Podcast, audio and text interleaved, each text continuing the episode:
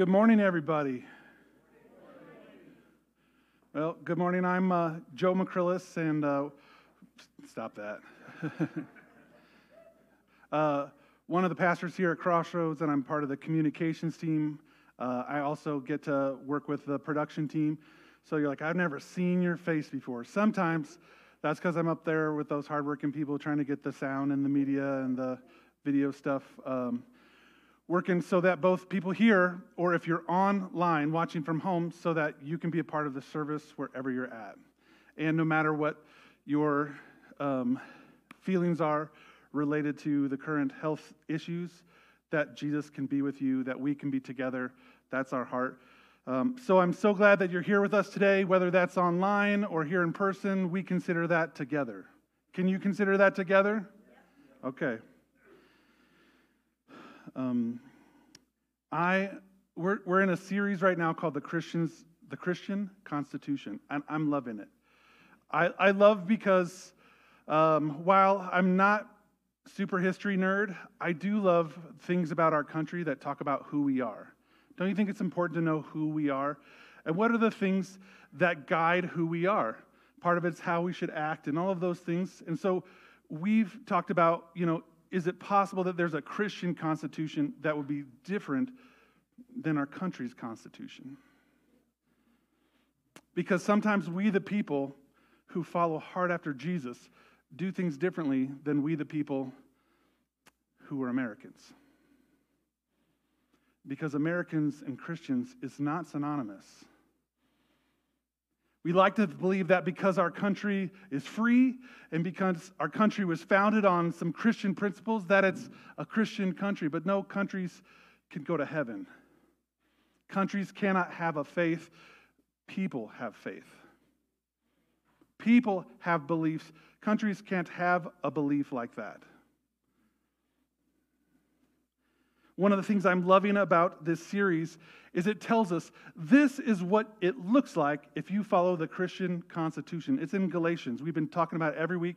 We will talk about it every week. It says, But the Holy Spirit produces this kind of fruit. I've got a pear tree in my backyard. It would be weird if it grew cranberries. I don't even know if cranberries grow on trees. But if bananas showed up next year, I would go, This is crazy. This is bananas, right? It grows pears every year. Every year it grows pears. And they're higher and higher and harder to get to, but they're pears. The deers in the back love it because they just come and eat them all.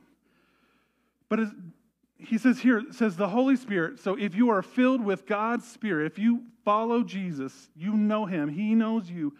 This is what it looks like to be a tree, to be in the Christian constitution. It says you will be filled with these things. It produces this kind of fruit in our life love and joy, peace and patience, kindness, goodness, faithfulness, gentleness, and self control. They should have left the last one off. That's crazy. Who has self control? I don't have self control after like 10 o'clock sometimes, and I'm eating snacks I should not be. You're like, we agree. Amen, preacher. I'm working on it though. I'm working on it. I'm asking Him for self control. I'm trying to make better choices in my life. But if having ice cream late is my biggest flaw, I'll be all right. I may not be all right for my whole life that He planned for me, but I'm going to make it somewhere. It says, There's no law against these things.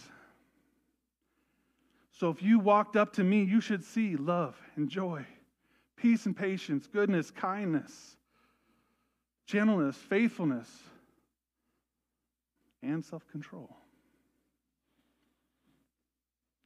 Self control.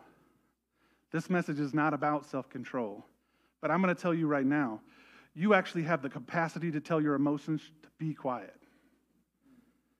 Because sometimes we believe that our emotions have control of us. But this says that God gives us the spirit, the power of self control.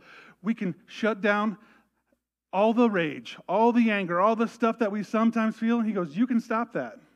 You can make a choice. It doesn't have you, you have it. Who wants to live lives like that? Who wants to be friends with people like that? Who wants to be married to people like that? I do. When you're out of control, it never ends well. It just never does. Somebody tells you, hey, I got a story to tell you. The other day I was out of control. You know where this is going. Not a good place, right? But it happens far too often, and it's very painful. People whose lives are filled with these things, they're living those because they follow the Christian Constitution. See, the Declaration of Independence is great. It declares that it's self evident, it's obvious to everybody, most people, some people, that all men are created equal. It should be self evident to the world. It should be obvious that we follow the Christian Constitution. Somebody should be able to walk up and go, pear tree, banana tree, whatever it is. They should go, that's obvious. Because we produce that fruit and it's it displayed for everybody. But if they walk up and they go, mm,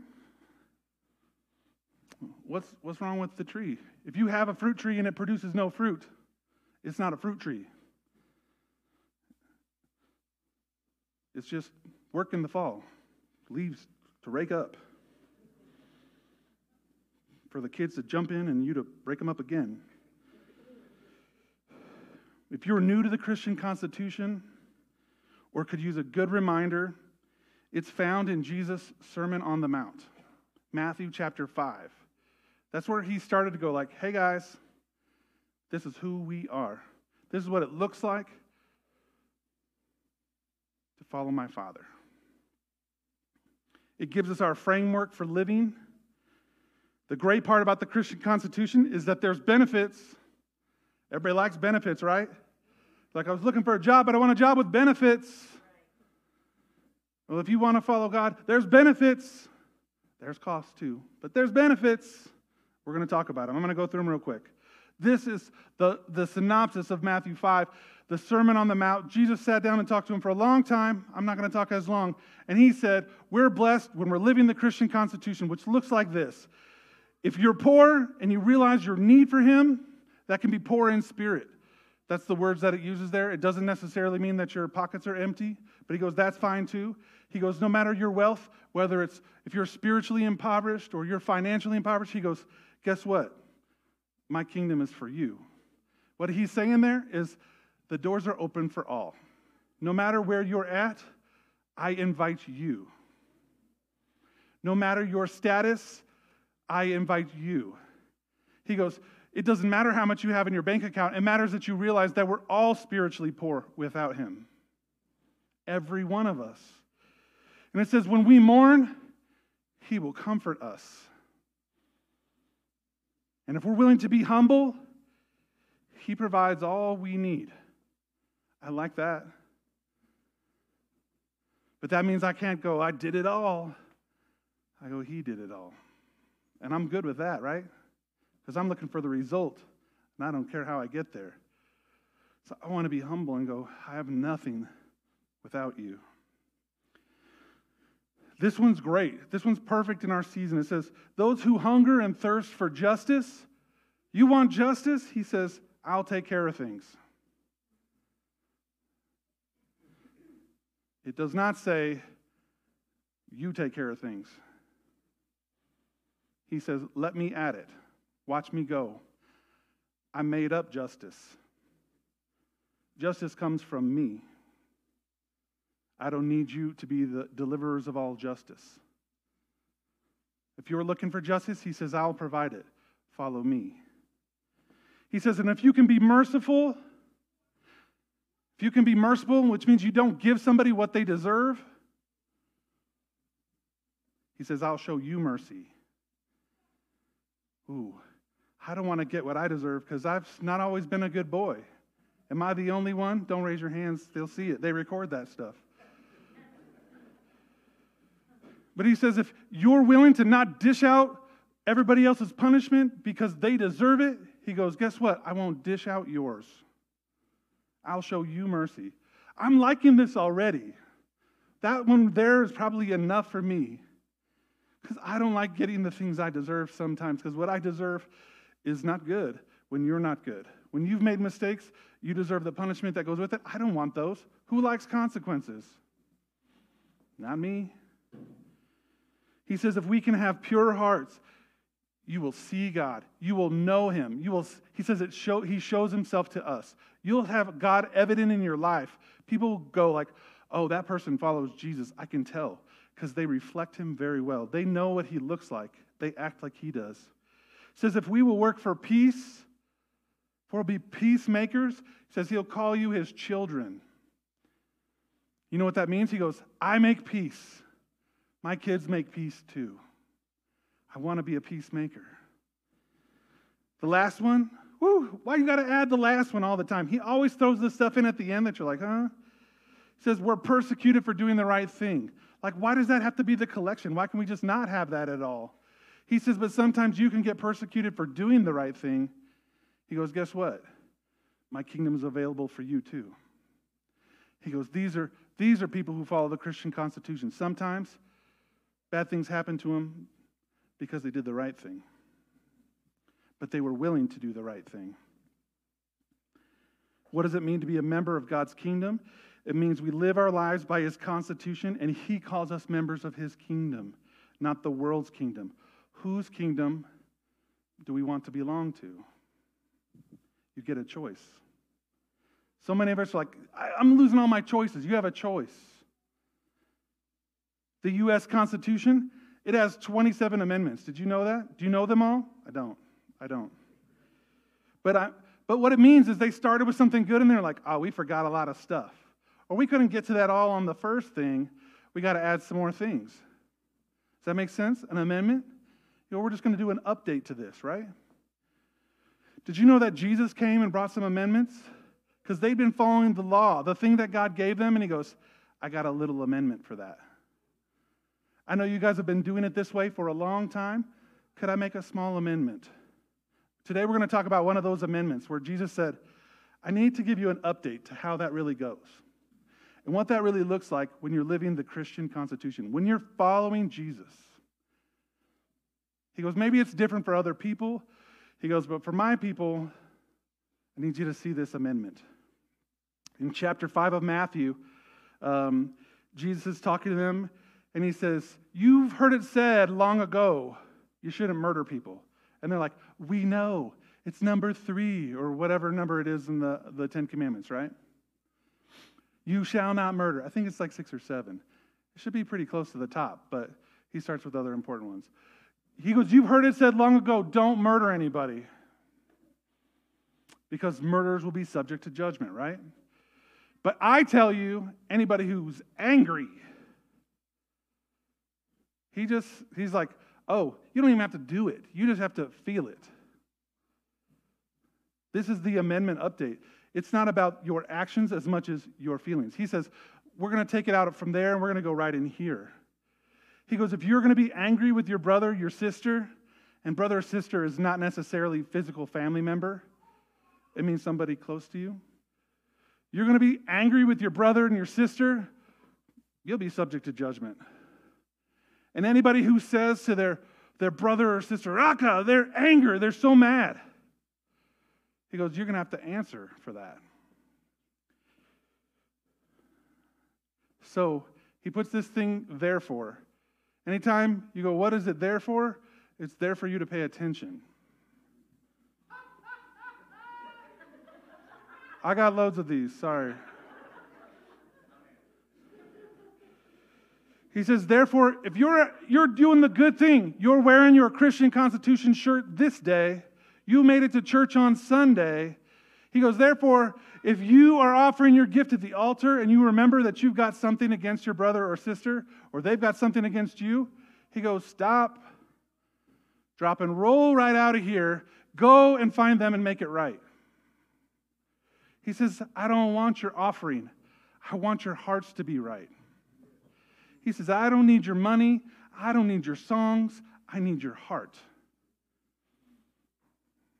He wants something different. He's going deeper. This amendment says, hey, it is not about what it looks like from the outside. Because you guys have gotten really good at making it look right, but it's filthy inside. He says, so leave your gift there. He goes, first go be reconciled to them, Then come back, offer your gift, do the things you're supposed to do. The next one says, settle matters quickly with your adversary who's taking you to court. Do it while you're still on the way together.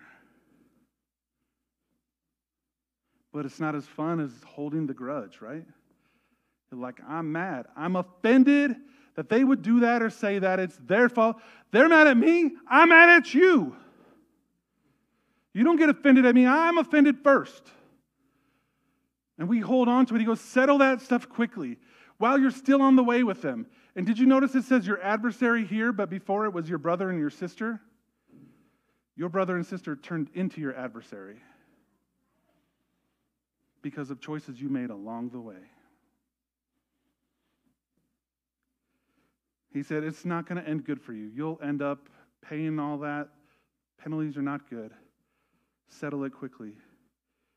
The way to prevent anger from setting into your heart is by quickly settling your issues with others. That's what we're going to talk about today. Anger, dealing with offenses. Jesus said, dealing with your anger, he goes, it's, it's so important, it's dealing with murder. He goes, whatever you think is the worst, he goes, it's that. Your heart and the condition of your heart matters so much. I'm going to borrow a little section from a message from a guy I heard, which Pastor Crystal shared with me, and I really enjoyed it. His name's Steve Furtick, and uh, he preached a great message on a, a, few of these same verses. And he really took the point of anger and he, he brought out a few things. These are the three things I want to share with you. He says, The enemy's agenda in your life is what? Destruction. There's a verse in the Bible that says he came to kill, steal, and destroy you. Do you know we all have an enemy? Not our brother and our sister. He wants to steal, kill, and destroy you and all the good things you have, which come from God. Because if he can't get God, he wants to get God's kids. And he wants to steal from them, he wants to kill them, and he wants to destroy them because he's a pouty baby. He's like, I can't get you, I'm going to get them. God gives the good things. It says all good gifts come from the Father above. But the enemy comes to steal, kill, and destroy. How does he do this? What is his strategy? He wants to divide us. His strategy is division. That's how he's going to accomplish destroying your life by dividing you from other people, by dividing you from God. And the tactic that he uses is offense.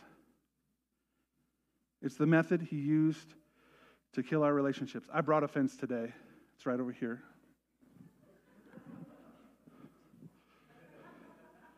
I call it O fence. They make these fences to destroy, to kill, to steal. I'm going to just sit over here for a second, actually. Mom, Dad, can you come up for a second? I know you rarely call your mom and dad on stage. You're in trouble. This is my parents, Bill and Alana. I'm pretty proud of them. Come over here. Stand right next to each other, right there. When you marry people, when you do the ceremony, it says, What God joined together, let no man separate. Let nobody tear it apart, right?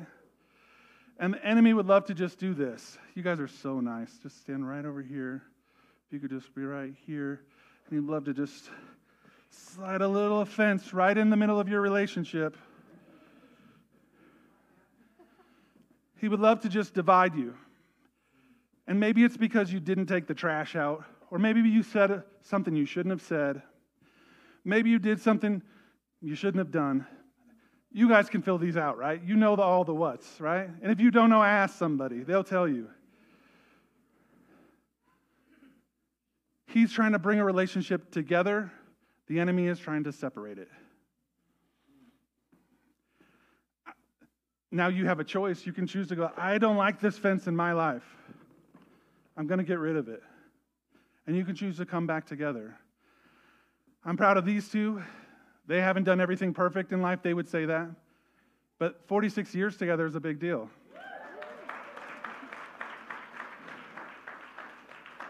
That's a lot of tearing down offenses.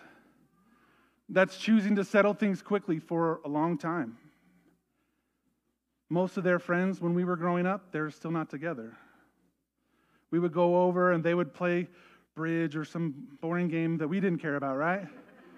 And there was lots of couples, and, and unfortunately, over the years, whether it was offenses or something, got in the middle of almost all of those couples. I'm proud of my mom and dad for choosing to love each other and to love Jesus and keep Him in the center of their life. And it's a good example for me. So, one of the things I'm most proud about is my marriage and how well it's doing and how we're attempting to raise good children. But it comes from somebody showing you how to do it and leading the way. Thank you guys. I love you. You guys don't have to stand up here the whole time. But there's lots of offenses you can have in your life. You can pick it up at any time, too. You're like, hey, remember that time when my dad told me I needed to rake the leaves? And I was like, I don't feel like raking the leaves. And so he disconnected the battery in my car so I couldn't go anywhere. I'm like, I'm offended at you. And he could be on the other side and go, Yeah, I'm offended at you. You should have done what I told you when I told you. Maybe I'll fix your car later. Or maybe you put a fence up in your life because you're like, I don't agree with your political stance, or I don't agree with your whatever. Fill in the blank. It doesn't have to be that kind of relationships. Or maybe you're like this. You guys get to be the church because you're the church. The church has hurt me. The church has hurt me. I don't want anything to do with the church anymore. I'm putting my fence up because I got hurt one time when I was 10 and they were mean to me or my mom or something. So I offended at the church. You stay over there. Or maybe they put the fence up and say, God, you haven't answered my prayer. You haven't done what I wanted you to do when I wanted you to do it. God, you're on your side. I'm offended at God. I'm angry with Him because He's supposed to be working for me. He's supposed to do things on my time, and He's not been showing up lately. I'm so offended. I got my fence. It goes where I go. I put them up all the time. The problem with these fences, we think that they hold out hurt, but they hold it in. They think they hold out pain, but it holds it in. We walk around with that hurt and that pain because we can't get rid of it. We've, we've blocked it in. We got fences all around us. Because I'm angry with them, and I'm angry with them. I'm angry with God. I'm angry with the church. I'm angry with the government. I'm angry with those people. I'm angry with them. Jeez. I'm getting tired of being angry. I feel like these fences are blocking me in. You have to choose sometimes to settle it quickly and get rid of your fence. Anger is a prison, and it only hurts you. Anger is a prison, and it only hurts you. That's why he says, settle these matters quickly. Because he came to set us free from chains, not to see us live in prisons. He says, I came to set the captives free. And he knows that anger will just imprison you to the pain and the hurt of the past. And you'll end up paying penalties and having problems that you don't need to. He says, just let it go. No, not like the Disney song, but just get rid of it.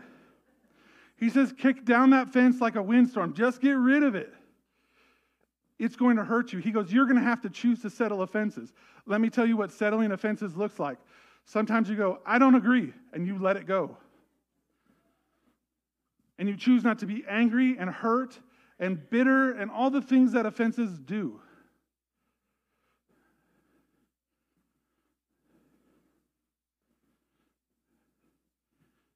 He says we're supposed to love our neighbor, not keep them on all the other sides. You can have a fence in your yard. Don't go tear it down today. I'm... But I'm saying you can't love your neighbor like this. And you can't love your neighbor like that.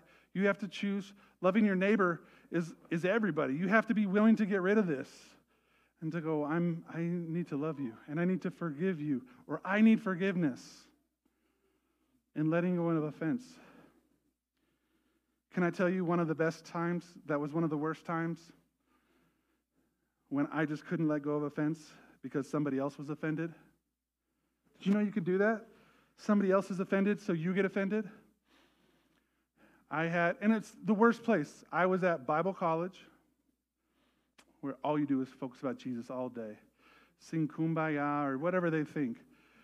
I was in a class called Preaching Practicum. You actually had to practice preaching in front of a bunch of students and some professors. Man, I just delivered a killer message. How did I know? Like, she's crying and she's crying and they're amening. I was like, finally, I'm figuring this out. I was like, for sure, I got an A. The comment from my teacher in the back was, uh, I couldn't pay attention to you. Your shirt is untucked. You look like an unmade bed. He went on to explain better, like, hey, it just takes one person in the audience to be offended because you didn't tuck your shirt in, and then they can turn you off. And he goes, that's what I'm trying to tell you. I haven't learned much, but I think. but I do think the times have changed in like 25 years that this is more acceptable. They actually have shirt brands that are made to be untucked and things like that. But he was saying in traditional church, like, you got to dress to impress. You got to be ready so that that's not a barrier for anybody to hear you. But what I heard was, you can't hear from God because you got offended, buddy. Jesus was here today. You just missed it. So I went back to my room and I grabbed a guitar and I sat with my friends and like, my teacher's a jerk. He's such a jerk. What a jerk. Like, this guy's supposed to be hearing from God and teaching us, but he's just a jerk. Because I was so offended you can call a couple pastor friends of mine who are roommates, they will tell you that I sang a song similar to that, and I let at least 10 people know how offended I was that he was offended and a jerk. That's how offense works. You choose to be offended for all kinds of stupid reasons. And then you invite people to your offense party. You're like, hey, I got this sweet fence over here. It's good on this side. And let me tell you about those fools over there. They're the worst. Come join my side. Uh, get on my fence. Come pick up. You got a fence too? We'll just extend it. It'll be great. We can all be offended. That's what I was doing. I was trying to build a bunch of people who would get another fence. So let's just get a fence chain going because this guy's a jerk and let's keep him on that side because I'm mad. I'm angry that he said something that I disagreed with. There was probably some truth into what he said, and I think I pulled those nuggets out a few years later, maybe 10 years later. I don't know. That's how anger works. It holds on to you for so long for such stupid things. If you think about most of the reasons we're angry with people, Really? You don't think this is something we could settle? In fact, when you go back to that thing in Matthew, he goes, Hey, you're with them. Like you're on the way to court. He goes, Just settle it then. Like just get it over with. Figure it out. I'm sure you can come to some kind of compromise. Yes, I won't call you a jerk anymore, and you won't make fun of my shirt. Deal. Or I won't say the things that I said that were hurtful. And will you forgive me? Sometimes that's the settlement. Because sometimes there's more blame on my side than I realize. Probably not you guys. It really is those other people on the side of the fence. But every once in a while, it's my fault. And I'm angry at them because of what I did. Anger is a poison. Stephen said this one thing that really stuck out to me. He says, Nobody can hurt you like somebody you've given your heart to. So, so actually, the people we're closest with, we're, we're quicker to put up those fences with. I'm not talking to you. Who knows for how long? I'm on my side. Stay on your side. I'm offended. Because our hearts are more open to the pain that comes from life and the people closest to us have more opportunities than others to accidentally hurt us and sometimes intentionally hurt us. I read a great book one time called The Wounded Healer by Henry Nouwen. He said in it, he said, hurting people hurt people. You're like, that's just an alliteration or whatever you want to call it. But it's true. You go next to a wounded animal, what do they say? Don't go next to a wounded animal. Because they're likely to lash out and hurt you because they're just afraid and hurting. People are just like that. Sometimes you get hurt, not because they mean to hurt you, but because they're already hurting and they just take it out on you because you're closer. What do we have to choose to do? Carry my offense around. I'm offended. You'll run the other side. No, you got to choose to go, I'm not going to let that hurt me because I understand what that is. That's not their heart for me, even though that's what they said. I'm going to choose to forgive them and I'm settling it quickly. Say, hey, I know you said that. That, that felt, I, I felt hurt by that. But let me tell you this I'm for you, I'm with you. I'm not against you. How can I help you? How can I support you? This is a painful process. I've had to have conversations with my wife when we're figuring these things out. And I was like, hey, don't be mad at me. I'm for you. I'm on your side. I'm here with you. I'm on team you. I'm on team Andy. Whoever you're upset with, like, we could deal with that, but we don't need to spread it around here. she's had to help me the same thing. Like, she's like, hey, buddy, I'm on your team. I'm not mad at you. Don't be mad at me for stuff that's not even about us. We have to choose to tear down the fences. And she's helped me to say, you know what? You should probably call them. You should probably go talk to them. They probably didn't mean what you heard. Did you know that somebody can say something and you can hear something totally different?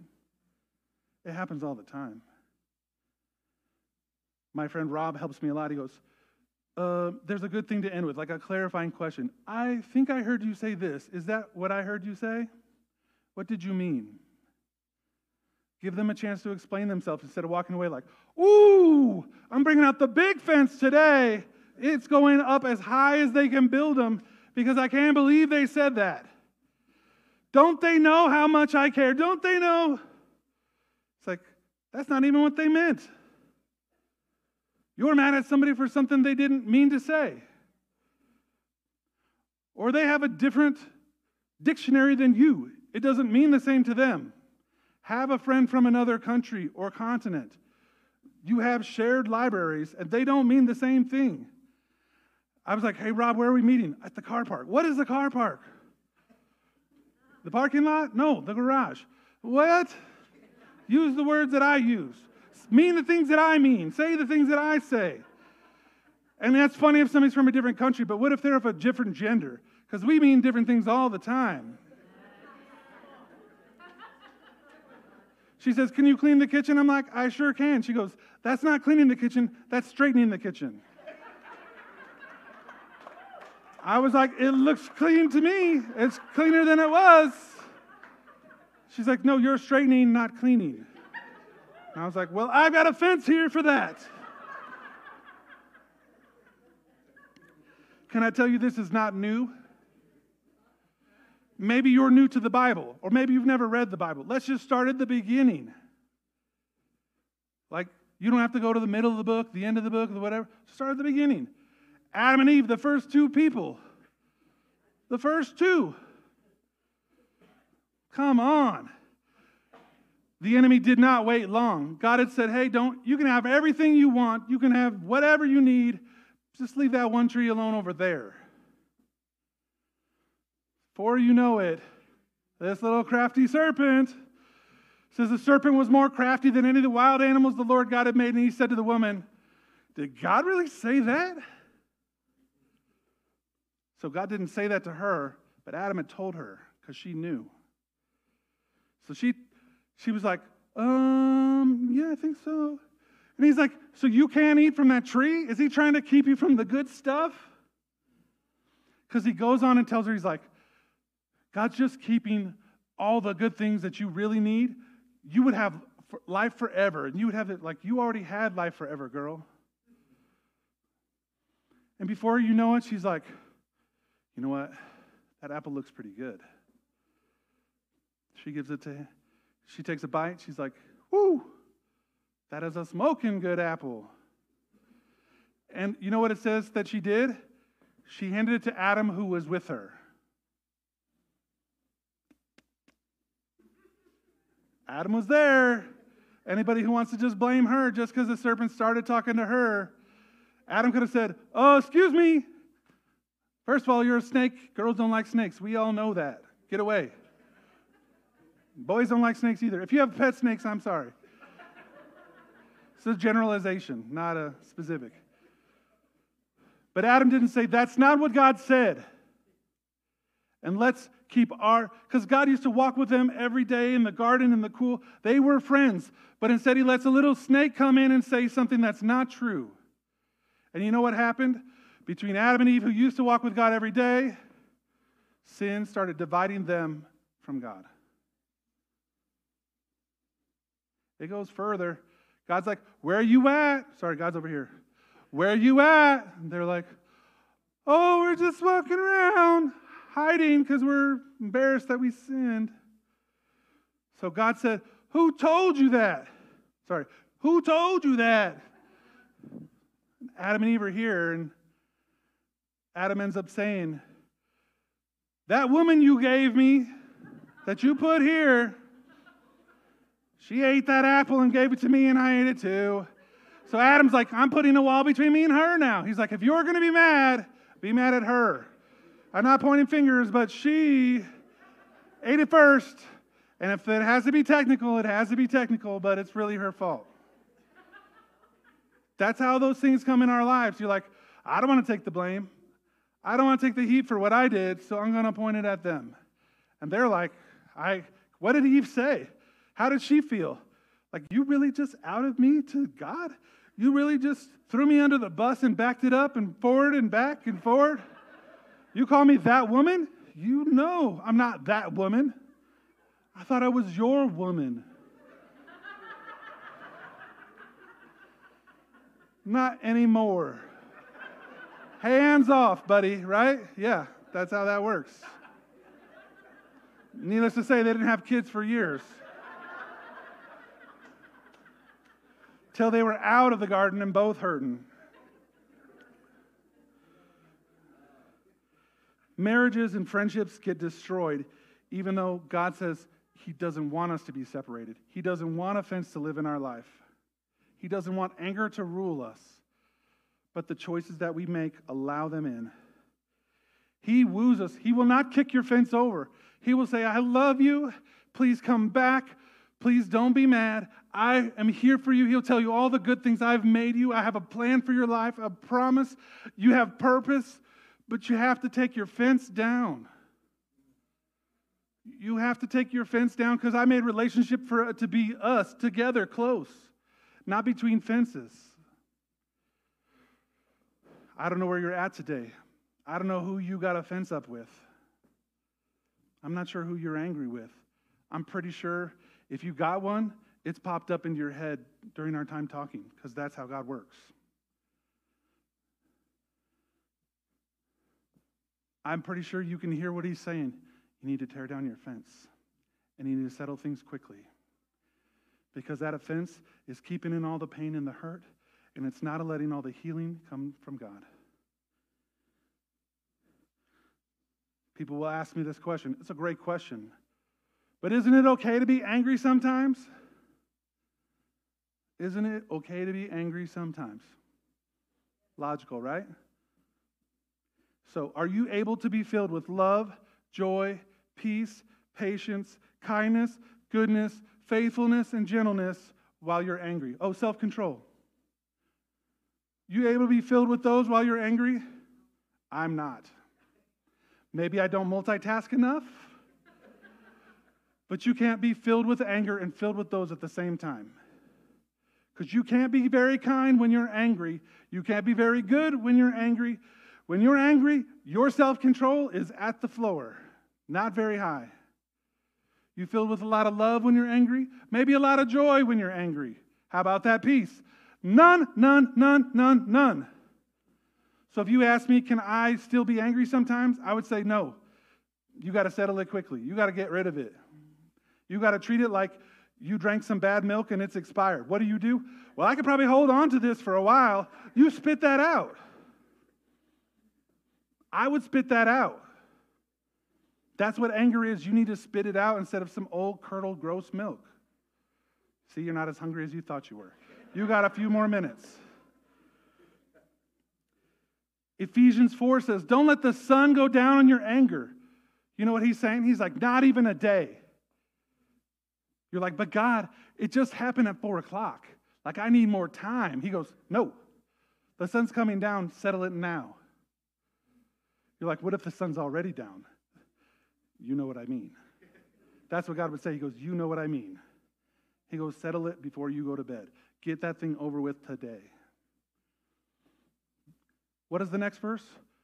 Don't give the devil a foothold. I got children who've hung on to my feet before. You know how easy it is to walk around like this? It's fun for 30 seconds. After that, you want to shake it off. That's what he's telling you shake it off. No, not Taylor Swift songs. You guys are all into songs today. But you got to, it's like a ball and chain. He goes, don't carry that thing around, get rid of it. In James, it says, My brother and sisters, take note of this. Everybody should be quick to listen, slow to speak, and slow to become angry. Some of us are super quick to get angry, and we're super quick to take offenses. He says, Slow down. Slow down. If you slow that and you listen better, which is the key, by the way, if you want to if you want to be slow to speak and you want to be slow to angry, you got to be quick to listen. I need to be quick to listen.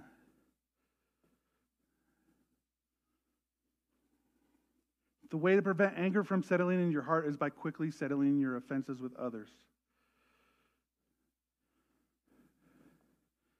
You know who one of the best examples of how to deal with offense offenses? You just move this out of the way. He was the one they nailed to a cross. He was the one they told lies about and said he was here to do all kinds of things that he didn't come to do. He was the one that they took in the middle of the night for their little circus court, the one where they had people make up lies against him, and then they beat him. They put a crown of thorns on him. They whipped him to the edge of his life. They spit on him. They made him carry his own cross and then they nailed him to it. So Jesus was like, I can be angry until the sun goes down, right, God? That's not what he did. Talk about settling things quickly. He didn't even go like, after I'm dead, God, you and me will talk about this. I'm okay with them. I'm not mad now. He said, No, before I go, Father, forgive them. They don't know what they're doing. They don't understand I don't even know how you have that type of empathy to ask God to forgive them. You're like, I want you to make it better for me. I'm not thinking about them, I'm thinking about me. Talk about an example of somebody, a way to deal with anger. He says, I'm choosing to forgive right now. I'm not letting this sun go down on this anger, even though I have the right to be angry. Did you know the amendment that Jesus came was to say, You have the right to have no rights. He says, You have the right to say, Put that right of being angry down. He goes, You don't want that. You feel like you have the right to pick it up and go, I'm angry and put my fence up. He goes, Trust me, put it down. That's not the right you want. The right you want is to live happy and filled with my presence knowing that I love you and that I'm for you and that I'll never leave you and I'll never forsake you no matter what comes your way. That's his promise to you. His encouragement is to say, settle things quickly. Don't let anger run your life, tear your fences down. Can I pray for you? We're all in different places in the lives that we're going through. Some of you, whether you're watching online or you're here today, you may be just saying, Hey, I just want to sign up for the Christian Constitution. I want to follow a God who loves me like that. That he'll say hard things and go, You know what? It's not just murder, it's how you feel about people. That's enough for me because I care about your heart. I want a God who loves me like that, who's got a whole bunch of things that are good for me. If that's you today, I want you to let somebody from our team know so we can join you in prayer and agree for your new start in your new life. And if you're here and you're like, I'm already part of the Christian Constitution sometimes, maybe your prayer is, God, I need to have your fruit of love and peace and patience and kindness and goodness and self control and all the other ones in my life visible to others all the time. I've been building fences. I've been angry. People have hurt me. And I thought it was my right to carry that fence around. I thought it was my right to stay angry. But what I hear you saying is no, let it go, tear it down. I'm going to pray for you right now that God will give you courage and the strength to settle things quickly. And even if you've had that fence for a long time, settling it quickly means you know what God wants you to do, and are you willing to do it quickly now? God, you know the anger we've been holding on to, the fences that we've built because we were so hurt. Or maybe they hurt us and or we hurt them and then the way that they treated us made us hurt and now we carried our fence around. Jesus, you know, and you're pointing those things out to us. God, I pray that right now, whether people are online or here, if, they, if they've got a fence with somebody that they need to settle quickly, that you would bring it to their attention right now. Their name would pop into their head, their face would pop into their head. They would see and they would know who they need to either make it right with or drop their, their bitterness and their anger against God. Would you do that right now? Right now, right where they're at, right where they're sitting, right where they're listening, right where they're driving that they would hear your spirit in them going, I want you free. I want you free from fences. I don't want you chained up, and I don't want the hurt and pain to continue to linger. I want to help you heal. God, would you do that in our hearts? And would you do that in our lives right now? We want more of you. We don't want to follow a constitution that's from a country. We want to follow this Christian constitution that you have to set us free and help us to live healthy, long lives following you because you love us and you've been our example all along. Thank you for this, God. Help us to walk in it this week. In Jesus' name, amen.